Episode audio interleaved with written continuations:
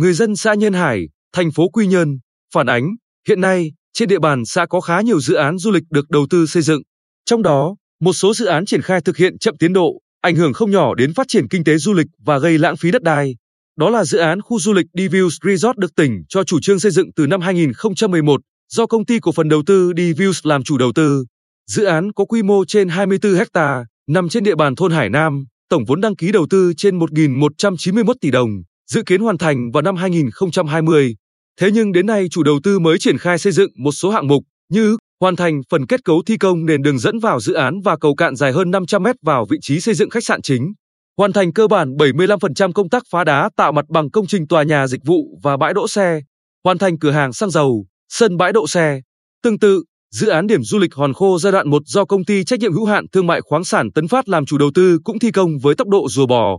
Dự án được triển khai cách đây 6 năm, nhưng đến nay mới chỉ xây dựng một số hạng mục như miếu thờ và tuyến đường dạo bộ bằng gỗ dọc sườn núi phía Tây, khu nhà hàng đã tháo rỡ do không bảo đảm an toàn cho du khách. Hiện nay, chủ đầu tư đã tạm dừng thi công và thực hiện thủ tục điều chỉnh quy hoạch chi tiết. Được biết, mới đây, tại văn bản trả lời kiến nghị của cử tri thành phố Quy Nhơn, Ủy ban nhân dân tỉnh xác nhận dự án khu du lịch D-Views Resort và dự án điểm du lịch Hòn Khô giai đoạn 1 có tiến độ đầu tư xây dựng rất chậm, không đúng so với tiến độ được ghi trong quyết định chủ trương đầu tư. Ngành chức năng có liên quan của tỉnh đã nhiều lần làm việc, đôn đốc các chủ đầu tư đẩy nhanh tiến độ hoàn thành dự án theo đúng cam kết. Tuy nhiên, theo lý giải của các chủ đầu tư, do dự án nằm ở vị trí cách trở nên gặp nhiều khó khăn trong quá trình triển khai thực hiện.